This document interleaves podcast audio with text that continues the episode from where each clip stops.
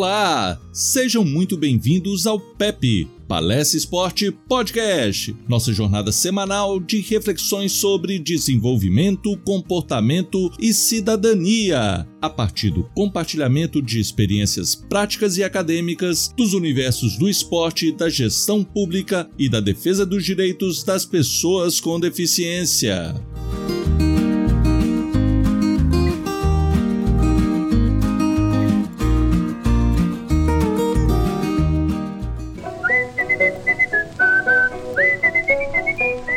Está no ar o PEP. Palestra Esporte Podcast. Com Luiz Villani.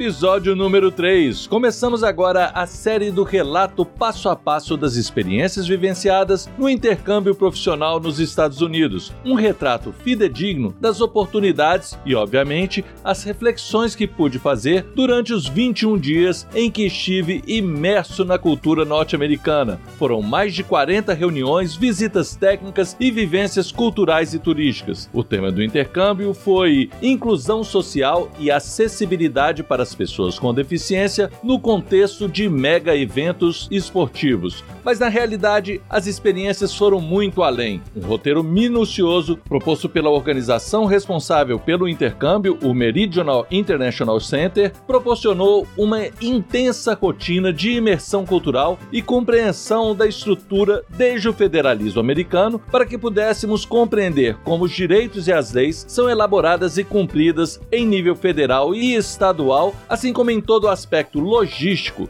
nos estimulando a utilização de diferentes modais de transportes públicos, viajamos de avião, alugamos carros e rodamos do norte ao sul do país, fazendo comparações e reflexões, analisando-se as diferenças entre o Brasil e os Estados Unidos mas também as diversas potencialidades que temos para nos desenvolver com vistas a caminharmos para um modelo mais efetivo, objetivo, menos burocrático e, obviamente, mais prático para se fomentar políticas públicas que possam incentivar os setores do esporte, cultura, turismo e lazer para todos em nosso país.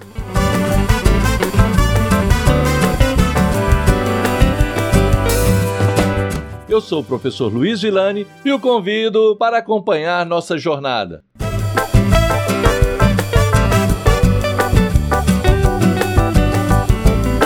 Muito bem, muito bem. É com muita satisfação que eu começo agora a contar, dizer o que aprendi. Em nossa chegada em Miami, no dia 10 de novembro, eu já encontrei um dos colegas de intercâmbio, meu amigo Anderson Lopes para atleta carioca, medalhista no atletismo paralímpico e um cara super alto astral e com experiências incríveis na gestão pública e junto à maior entidade de pessoas com deficiência do país, que também é uma das maiores paradesportivas, a ANDEF, Associação Niteroiense dos Deficientes Físicos. Mais tarde, encontramos a terceira componente do grupo, senhora Laila Lopes, do Amazonas, também com ampla experiência, principalmente na área da gestão cultural. Identificado nosso grupo, fomos recebidos pelo nosso intérprete, uma pessoa extremamente culta, experiente simpática e investigadora, mas um tanto reservado. Portanto, não vou identificá-lo, pois ele não costuma nem se identificar nas redes sociais, prefere só observar.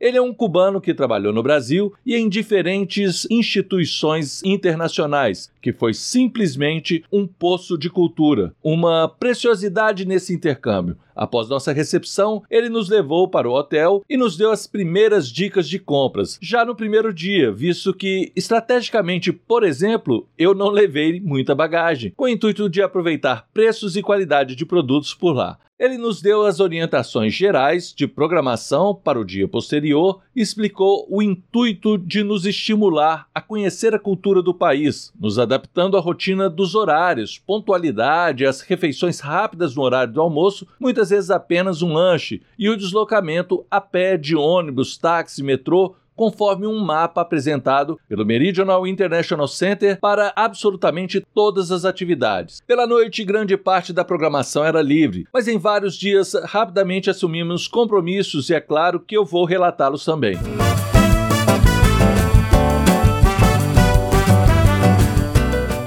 O dia 11 de novembro marcou então nosso primeiro dia de atividades do programa e coincidiu com o importante feriado nacional nos Estados Unidos, o Dia dos Veteranos de Guerra, Veterans Day, o que proporcionou um passeio turístico guiado pela especialista Sra. Marianne Shihawk, com amplo conhecimento da capital norte-americana no que tange à estrutura política do federalismo e da democracia do país, que apresentou durante três horas não somente os monumentos e pontos turísticos e históricos de interesse, mas também associou a toda a cultura norte-americana, nos informando curiosidades sobre a arquitetura e a concepção da cidade associadas aos princípios constitucionais, a concepção do próprio país algo que não só causou uma ótima impressão, como uma admiração pela preservação de importantes marcos das políticas e do sistema de governo dos Estados Unidos. Por exemplo, o Memorial de Thomas Jefferson, uma cúpula que guarda sua estátua, está apontada para o Capitólio, o Congresso americano. Essa construção é uma forma simbólica de dizer aos políticos que o principal autor da Declaração de Independência do país está de olho neles, está os guardando para que não se desviem dos propósitos básicos constitucionais.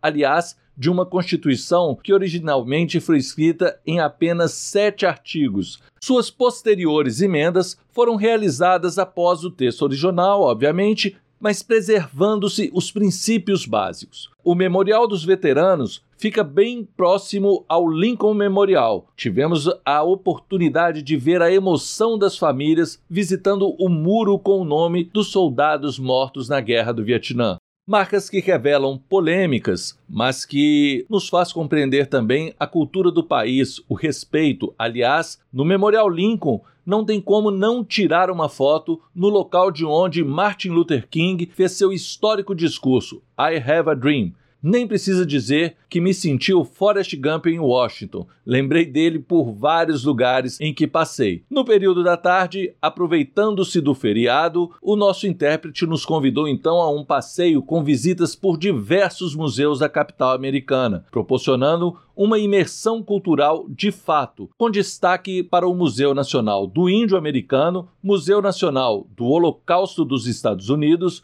e Museu Nacional do Ar e do Espaço, o que estimulou diversas reflexões sobre a história de ocupação do território americano, o desenvolvimento tecnológico bélico e acerca da corrida espacial, com importantes questões sobre as necessidades de cooperação com a União Soviética, como a fusão da base espacial, mesmo diante do período da Guerra Fria, preservando-se vidas em primeiro lugar. E sobre os processos inerentes ao Holocausto, a visita ao museu foi especialmente interessante. Um local que traz muita tristeza, mas que não deixa apagar os horrores a que podemos chegar caso nós mesmos não consigamos impor limites aos nossos egoísmos e ideologias. É um resgate histórico, um chamado à compreensão da verdadeira essência dos direitos humanos em função das atrocidades que a busca pela supremacia de um povo acabou chegando. Não dá para desconsiderar a diversidade global, a riqueza das diferenças culturais, religiosas, mas também do quanto conseguimos nos aproximar, conviver com elas. Esse é o bem maior da humanidade, nossa maior riqueza. Certamente essas oportunidades foram bem além de um magnífico cartão de visitas, mas estendeu-se à descoberta de uma história global, do quanto as relações da Constituição do povo norte-americano e dos ideais que os inspiraram à luta por sua independência influenciaram e influencia ainda hoje todo o mundo.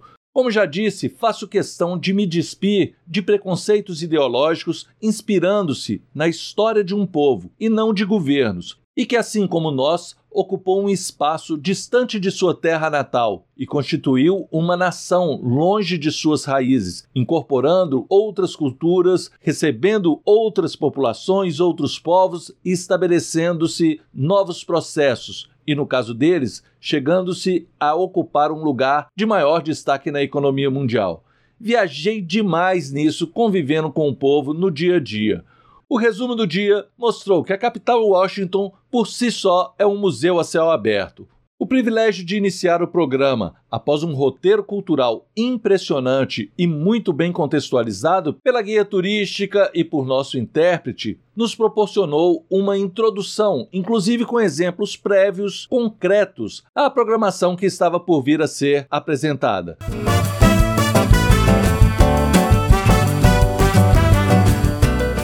Nosso programa tinha uma intenção muito clara. A cônsul que fez minha seleção, por exemplo, deixou claro que eu fui selecionado por ter uma ampla experiência com esporte paralímpico, com os direitos das pessoas com deficiência, mas também por estar naquele momento, na ocasião do processo de seleção, coordenando os projetos da Secretaria Municipal de Esportes de Belo Horizonte para a Copa do Mundo de 2014.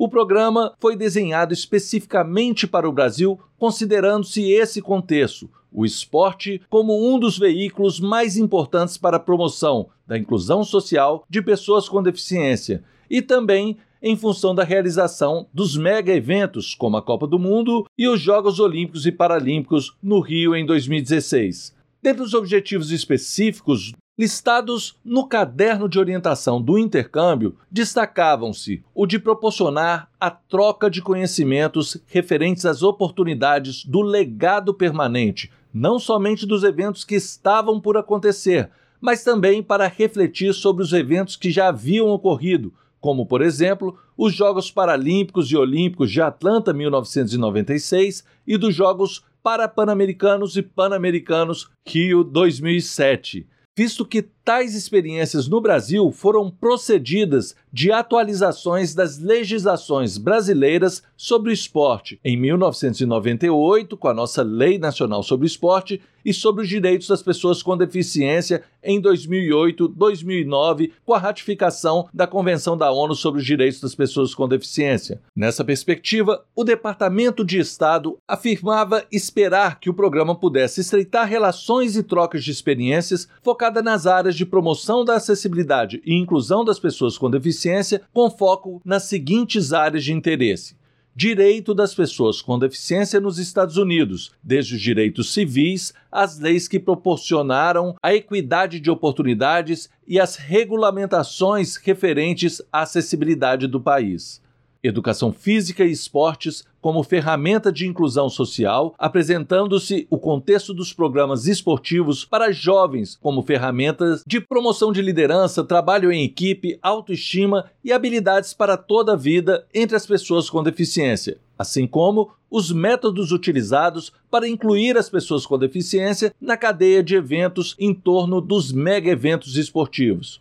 o papel das agências de governo, grupos de lobbies, as bases das organizações e corporações privadas, da influência na política e na defesa dos direitos das pessoas com deficiência, o alcance dos programas públicos e privados destinados à população com deficiência, considerando-se as oportunidades de emprego, educação e serviços sociais, as abordagens das cidades e condados para receber de forma adequada pessoas com deficiência em eventos nos contextos esportivos, de convenções e festivais, incluindo-se as estruturas das respectivas localidades. Educação e campanhas públicas destinadas à promoção da consciência sobre os direitos das pessoas com deficiência e a importância de sua inclusão na vida profissional e social. Estratégias para erradicar os estereótipos sociais associados à deficiência. Como eu disse, a gestão do programa ficou a cargo da organização do Meridian International Center, que estabeleceu um intenso roteiro de visitas cuja estrutura e estratégias se mostraram altamente interessantes por proporcionar não somente a imersão cultural junto a organizações públicas e privadas, mas também pela oportunidade de conhecer diferentes regiões e contextos de cidades de grande, médio e pequeno porte, de condados e de diferentes estados norte-americanos, do norte ao sul dos Estados Unidos. Estivemos em Washington, capital, Pittsburgh, Chicago, Orlando e Tampa.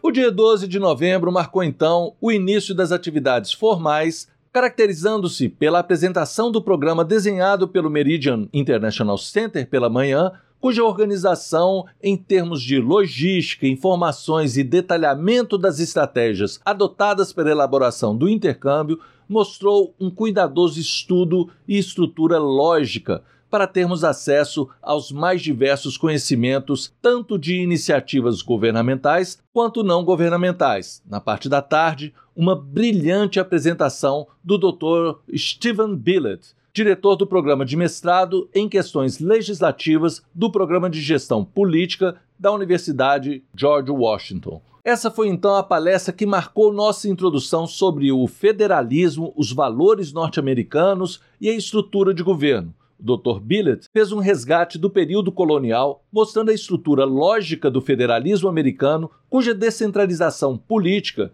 estabeleceu a necessidade do fortalecimento do sistema judiciário, que atua inclusive nas divergências e conflitos entre legislações federais e estaduais. Aqui já mostra uma estrutura federativa um pouco diferente do Brasil, que foi inspirado inclusive no modelo deles, com os estados tendo maiores liberdades de organização.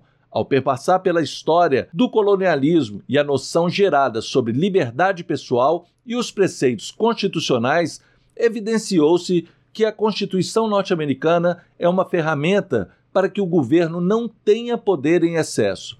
Essa reflexão é fundamental para compreender a estrutura do país e, no que tange a temática do nosso intercâmbio, compreender os princípios que norteiam a legislação sobre acessibilidade, os direitos das pessoas com deficiência nos Estados Unidos e suas diferenças quando comparadas à legislação brasileira. Vou falar mais sobre isso em outros episódios, quando relatar a visita a outras instituições de controle, assim como das instituições de direitos das pessoas com deficiência.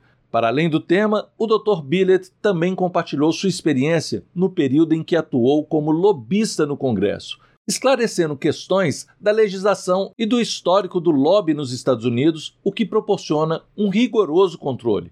As questões respondidas a esse respeito nos fazem refletir que no Brasil essa ainda é uma questão que carece bastante de discussão, legislação e regulamentação específica.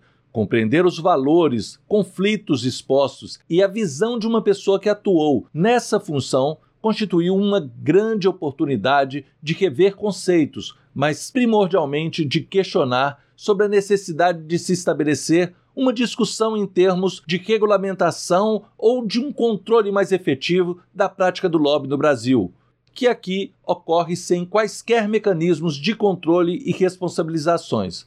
Ficou muito claro a necessidade que temos de iniciar essa discussão sobre a temática. Uma discussão que possa apontar caminhos mais efetivos do estabelecimento de controles formais e independentes em nosso país. Cabe aqui, inclusive, um destaque histórico. Você sabe qual é o significado de lobby? De onde vem o termo lobista? Essa é uma história curiosa e interessante e nos mostra exatamente o que significa essa prática. Fica tudo mais claro. O termo lobista tem sua origem há mais de 150 anos e, na época, o termo foi usado para designar as pessoas que cercavam o então presidente Ulysses Grant, que governou os Estados Unidos de 1864 a 1869. Grant tinha uma rotina de sair da Casa Branca, atravessar a rua e sentar no lobby do hotel que fica quase em frente à Casa Branca, o Village. Eu, inclusive, ouvi essa história na porta desse hotel. O presidente gostava de diariamente degustar um bom conhaque acompanhado de charutos para encerrar o dia. Só que as pessoas, ao descobrirem isso, passaram a abordá-lo, levando temas, ideias, sugestões, pedidos de ajuda, favorecimento de determinados segmentos, enfim, Grant era cercado por uma série de pessoas no lobby do Hotel Village, todas as noites, no momento onde estrategicamente era possível ter acesso pessoalmente ao presidente. E foi assim que o presidente Grant, ao despachar na Casa Branca, começou a se referir às pessoas, os lobistas do Hotel Village. E aí o termo pegou e internacionalizou. Curioso, não? Pior é que hoje não é diferente, só mudou o lugar onde se encontra, mas temos milhares de lobistas atuando nas câmaras municipais, nas assembleias legislativas, no Congresso Nacional, nas casas do executivo por todo o país.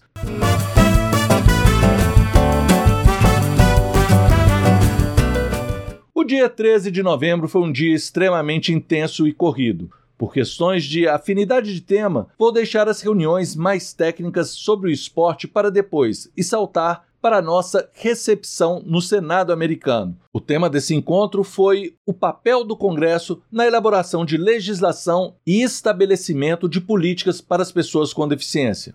Fomos recebidos pelo Dr. Michael McCormick, conselheiro de políticas educacionais para pessoas com deficiência do Comitê de Saúde, Educação, Trabalho e Pensão do Senado americano, que era inclusive presidido na época pelo senador Tom Harkin. Tom Harkin foi o autor e líder na aprovação do Ato dos Americanos com Deficiência, a ADA, a Lei Americana para as Pessoas com Deficiência, em 1990. O Dr. McCormick também é professor de Desenvolvimento Humano e Estudos da Família da Universidade de Delaware, com especialidade em deficiência, educação infantil, educação precoce, intervenção precoce e políticas de apoio às famílias. Dentre os diversos assuntos pautados, algumas questões chamaram muita atenção. McCormick destacou que a legislação americana sobre educação para as pessoas com deficiência, por muitos anos, esteve atrelada aos termos de duas legislações paralelas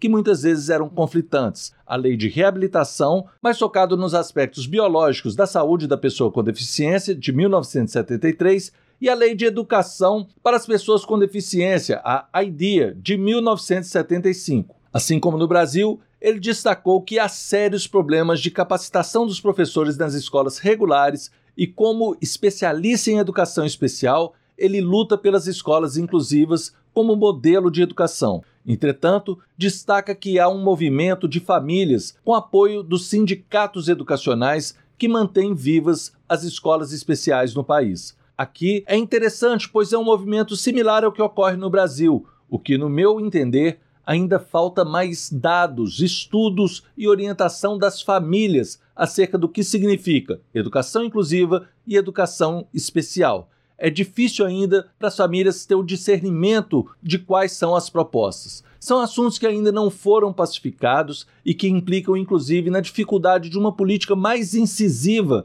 na formação de professores, e como eu tinha conhecimento de uma lei citada no livro de Joseph Vinnick, de 2001, e era uma ideia que eu já vi, inclusive, apresentando a alguns políticos e assessores políticos aqui no Brasil, perguntei para ele como funcionava a emenda 10517 à IDEA de 1997, que estabelece em nível federal o direito de bebês e crianças até 3 anos de idade com diagnóstico de atraso de desenvolvimento ter acesso a um serviço de intervenção precoce. Essa questão me surgiu no momento em que eu vi a especialidade do Dr. McCormick. E essa proposta, descrita no livro do Vinnick, mostra que era de uma assistência multidisciplinar com grupos de orientação familiar compostos pelos pais, um coordenador de serviço, advogados e pelo menos dois profissionais de duas disciplinas distintas, como educação física, fonoaudiologia, terapia ocupacional, fisioterapia. Por exemplo, McCormick me perguntou de onde que eu conhecia essa lei. Citei a fonte e ele reconheceu que era uma ideia fantástica, mas disse que funcionou parcialmente nos primeiros 10 anos, mas nos últimos anos esse projeto vinha sendo abandonado. Considerou-se um programa dispendioso e com a crise nos Estados Unidos, o programa deixou de ser financiado. Ele ressaltou que as crianças precisam ser atendidas, mas que o Congresso entendeu que é preciso aprimorar esse programa, compreender melhor algumas fragilidades para potencializá-lo posteriormente, mas que efetivamente não vinha mais funcionando. É interessante sabermos que há problemas no cumprimento de leis nos Estados Unidos. Óbvio que esses problemas passam por discussões políticas e tiveram escolhas em função da restrição de recurso devido à crise. Mas eu realmente fiquei surpreso ao ver essa realidade por lá. Até porque, ao longo da viagem, constatamos que, em termos de acessibilidade, a ADA, a outra lei que citei, está na boca do povo. As pessoas na rua sabem da existência da lei, inclusive a apoiam. Em uma farmácia, por exemplo, perguntamos para um segurança por que havia uma entrada com uma maçaneta diferente ali na loja. O que era aquilo? e ele respondeu que eram exigências da lei de acessibilidade. Citou o nome, ADA, para que as pessoas que não conseguem acionar a maçaneta possam entrar de forma autônoma, sem necessidade de apoio.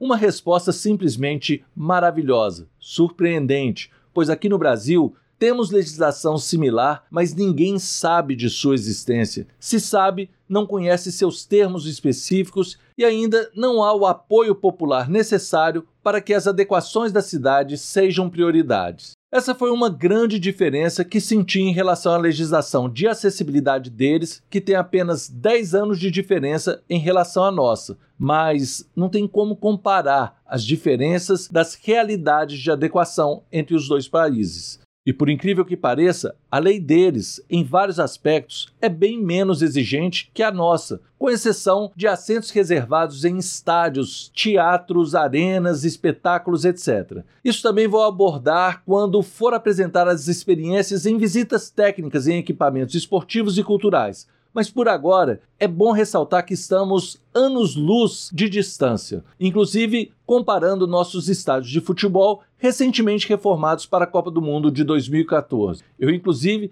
passei vergonha por encher a boca e dizer que estávamos em conformidade com as exigências da FIFA, que estávamos no padrão FIFA. Escutei de um funcionário no Departamento de Estado que infelizmente o padrão FIFA não atende à lei dos Estados Unidos. Nos Estados Unidos não seria aceito. E aqui eu tenho que defender. Se não for como o padrão deles, jamais teremos estádios, teatros verdadeiramente acessíveis. Temos muito que aprimorar nossas normas, evoluir, embora ainda nem conseguimos cumprir as que existem. Talvez seja até bom, pois já que não fizeram até hoje, que se faça em um padrão que realmente atenda às necessidades da população. Num país onde o público assiste esportes e espetáculos de pé, a pessoa com deficiência não terá jamais acesso ao espetáculo aqui no Brasil, nem no padrão FIFA, pois as pessoas no assento da frente, ao ficar de pé, vão tampar a sua visão. Para finalizar a visita no Senado, passamos pela Biblioteca do Congresso, a maior biblioteca do mundo, onde inclusive estão os escritos originais da Constituição dos Estados Unidos. É indescritível e emocionante a visita. Parece um sonho de conto de fadas ver a organização e o luxo de um lugar destinado ao conhecimento, à educação, à cultura. Simplesmente inacreditável. Não tivemos muito tempo de explorá-la. Há inclusive setores de acessos restrito, mas valeu muito por essa oportunidade.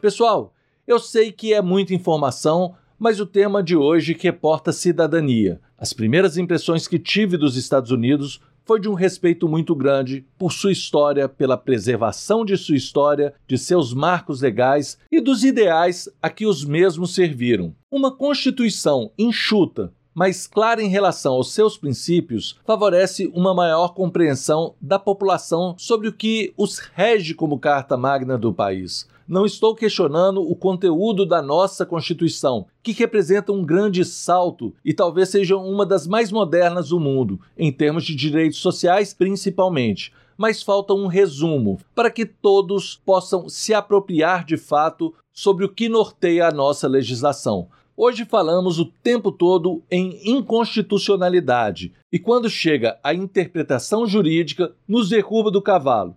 Precisamos conhecer os princípios básicos que norteiam, que regem e defendê-los ao invés de seguir opiniões, movimentos que falam por nós, pois muitas vezes nunca tivemos acesso a esses princípios e acabamos sendo manipulados. Essa foi uma grande diferença que vi lá é mais fácil compreender os direitos, embora para quem mude de estado, as leis também podem mudar consideravelmente e é melhor ficar atento nisso. Achei muito interessante a fala do Dr. Billett de que a Constituição norte-americana é uma ferramenta para que o governo não tenha poder em acesso. O Pacto Federativo do Brasil também se espelha nesse sistema de controles, mas não há discernimento aqui no Brasil Eu falo isso em termos populares, sobre os três poderes. Não compreendemos os papéis e limites de cada um, a sua independência, e isso é muito perigoso, pois quando um desses poderes se fortalece e se volta contra o outro, a população muitas vezes, sem esse discernimento, não vai saber o porquê abraçar ou não uma determinada causa. Na realidade, esses sistemas têm que se controlar de forma independente. É necessário ter mais discernimento sobre as limitações de cada um dos poderes para exercermos plenamente nossa cidadania, com a segurança da independência e seus devidos contrapesos. Como o PEP possui uma proposta de fazer você refletir, acho fundamental que tenhamos oportunidades de filtrar as fontes de informações para sabermos julgar comportamentos dos nossos chefes de executivo, nossos parlamentares e nossos ministros de justiça. Minha percepção é que, pelo menos nos últimos 14 anos, quando eu comecei a acompanhar as pautas do STF, temos agido mais como torcedores do que respeitado técnicas e argumentações jurídicas. Claro que muitas vezes, se não a maioria delas, ficamos estarrecidos por nosso próprio desconhecimento ou por divergências nas leituras dos votos. Eu não sou especialista, mas esse processo muitas vezes é saudável, é importante para que possamos esgotar algumas contradições legais e assegurar pontos de vistas de diferentes correntes jurídicas, inclusive internacionais. Ficamos mais atentos ao resultado do que ao processo.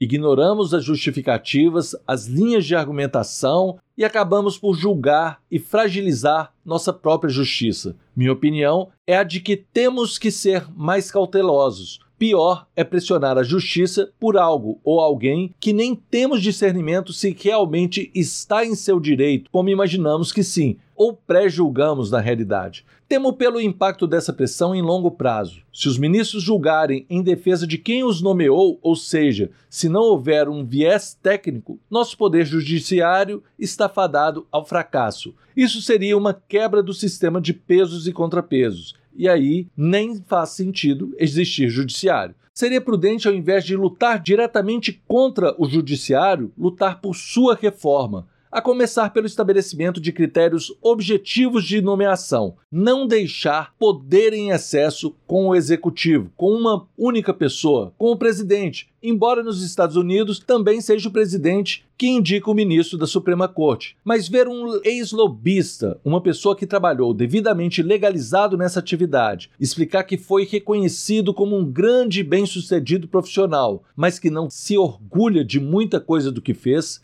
isso tem uma implicação muito forte. Lá nos Estados Unidos, essa prática é regulamentada, existem regras, mas certamente, assim como no direito, nem sempre o profissional defende o que acredita, mas sim o que o cliente contratou. Existe aí também um contrato moral vejo como uma controvérsia da ética, uma situação em que com certeza leva a pessoa a passar por conflitos morais e talvez seja melhor ser regulamentado para se ter um mínimo de controle do que representa esse tráfego de influências, muitas delas espúrias e que nos deixam atônitos e sem a mínima noção do que se passa pelos interesses de terceiros nas decisões políticas dos nossos representantes, por nós eleitos. Saber discernir questões profissionais das questões pessoais não deve ser fácil, mas sem regulamentação, isso passa a ser banalizado, passa a ser a regra do sempre foi assim e é muito mais subjetivo. E eu realmente acho que carecemos de mais objetividade, de controle dessas práticas por aqui. Aliás, de todas as práticas. O Google, por exemplo, hoje controla toda a minha vida. Sabe onde eu vou, quantos passos eu dei num dia, os produtos que eu procuro para comprar, que eu compro, as notícias que eu leio e sim, tem um algoritmo que consegue ver absolutamente tudo o que eu estou fazendo, que me controla. E o pior de tudo é que eu aceitei os termos, eu dei esse direito ao Google. Se algoritmos como esses conseguem nos controlar, acho que não estamos distantes de encontrar um sistema que consiga controlar mais efetivamente nossos governantes, nossos políticos, nossos lobistas. Mais uma vez, chama a atenção para a necessidade de sabermos filtrar informações. Na era das fake news, talvez estejamos no momento mais transparente de informações e possibilidades de controle, mas também é um período onde estamos sendo mais manipulados por práticas abomináveis da plantação de mentiras em massa de todos os lados. É a indústria da deturpação. Mas aqui, nosso lado torcedor de políticos está aflorado mais uma vez. Em um dia, um repórter de TV vira herói por acusar um político do lado que não defendemos, e do outro, o mesmo é parcial, é vagabundo, é vendido, porque acusa o político que defendemos. Digo, nesse contexto que torcemos. Não dá para ser torcedor de políticos. Já está difícil ser torcedor de clubes geridos em favor de grupos muito específicos e não de seus associados e fãs, quanto mais torcer para político. Defender, argumentar e contra-argumentar é necessário, não estou dizendo que não, mas torcer e nos cegar nesse nível que estamos hoje, isso definitivamente não é cidadania. Mais próximo de uma prática masoquista.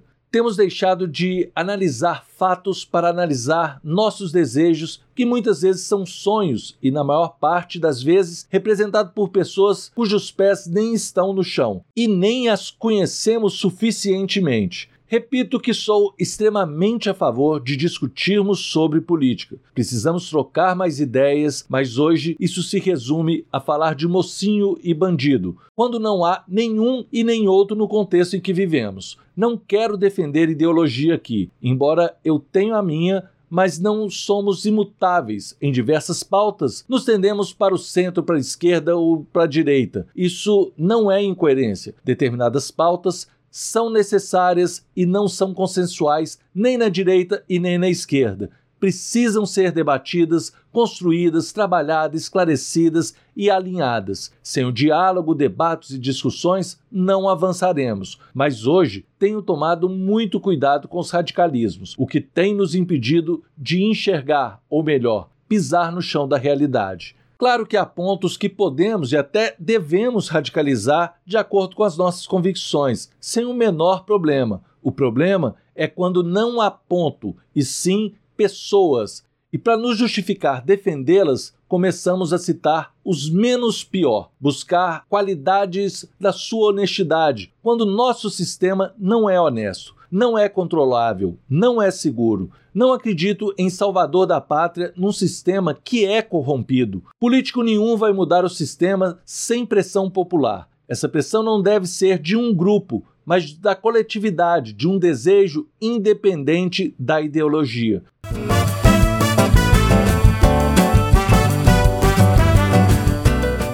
Tenho visto um discurso, embora importante, um tanto romântico em relação a prática que envolve toda a sociedade, mas que temos olhos para ela só quando acontece no meio político a corrupção. Resumimos a salvação do país no combate à corrupção.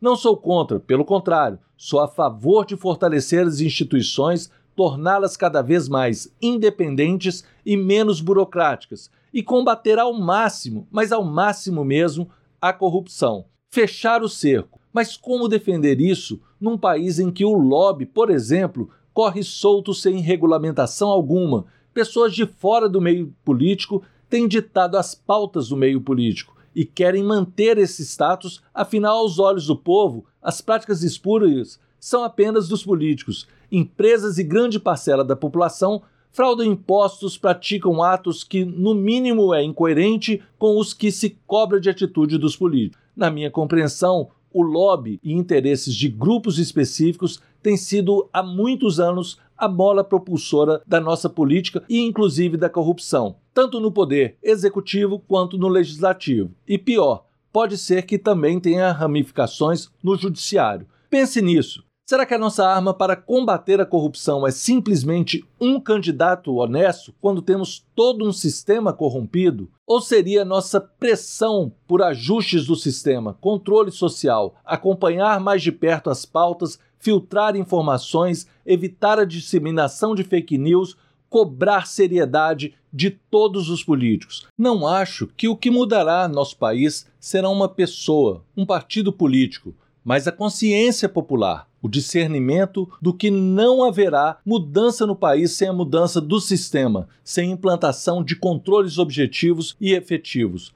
Acho que temos entrado de cabeça no jogo desses caras, tanto na esquerda, no centro quanto à direita. Já vimos que isso não resolveu nada e me pergunto até quando vamos continuar jogando com esse sistema. Continuamos a ser manipulados pelo sistema. O gigante não acordou, sempre esteve hipnotizado, nem digo dormindo, precisa ser despertado. Eu aqui digo que pessoalmente eu quero outro sistema e afirmo que, na minha visão, para mudar o sistema, precisamos primeiro nos mudar, nos desenvolver, sermos melhores a cada dia não nos deixar ser manipulados e, ao invés de militar simplesmente em prol de pessoas que muitas vezes não as conhecemos devidamente, militar em prol de causas. Não que não possa aparecer alguém diferenciado que realmente transforme toda essa estrutura, mas eu prefiro uma luta por mudar o sistema, que tenhamos menos poder concentrado e possibilidades de decisões mais coletivas. É preciso aperfeiçoar o sistema, melhorá-lo a cada dia, torná-lo controlável, pois hoje ele não é controlado. Entra presidente, sai presidente e o sistema continua fora de controle. Aliás, é controlado por lobbies e o lobby nem é regulamentado. Precisamos estudar melhor sobre isso, conhecer mais. Eu mesmo não sei se regulamentar o lobby seria a melhor saída. É só uma sugestão a ser estudada, mas controlar o lobby, isso sim, não tenho dúvidas de que é necessário. Não tem a solução para nada e nem é a minha pretensão aqui. Mas se não soubermos refletir e nos posicionar em favor de mecanismos objetivos de controle, em desconcentração de poder, dificilmente conseguiremos nos desenvolver na medida necessária. Entendo isso como cidadania, e o exemplo que vi nos Estados Unidos não é perfeito. Já li e ouvi várias críticas sobre ele, mas há boas alternativas. Fica aqui essas questões que pontuei, que me inspirei nessa visita, nesse intercâmbio. Ela tem me provocado há muitos anos e espero que os provoque também. No mais, de toda a experiência no intercâmbio, essa foi a base para entendermos como o federalismo norte-americano funciona, um recorte apenas. Nos próximos episódios, vou falar mais sobre as relações na prática, sobre como as organizações civis funcionam, como sobrevivem, como são financiadas, sobre os impactos das políticas desconcentradas em níveis de estados, condados e cidades, enfim, bora lá para os próximos episódios conhecer a aplicabilidade desse sistema e comparar com a nossa realidade, com as nossas possibilidades e com as necessidades de mudarmos, de nos desenvolver pessoalmente, profissionalmente e como uma nação. Mais uma vez agradeço pela sua atenção e chama atenção também que é preciso conhecer para desenvolver. Sem conhecimento, não há desenvolvimento. Sem desenvolvimento, não há cidadania. Quanto menos informação, mais manipulação. Filtre, discuta, argumente, mas, sobretudo, respeite. Compreenda melhor as diferenças, pois as respostas virão delas. Eu hoje defendi alguns argumentos e imagino que existam contra-argumentos que várias pessoas vão discordar da minha posição. Esse é o processo, essa é a ideia. Bora lá seguir nos respeitando e nos desenvolvendo. Espero que continuemos a caminhar juntos nesse processo de desenvolvimento contínuo. Desde já, lhes desejo um 2021 de muita luz, muita inovação, muitas boas novidades, boas mudanças e tudo de bom para você.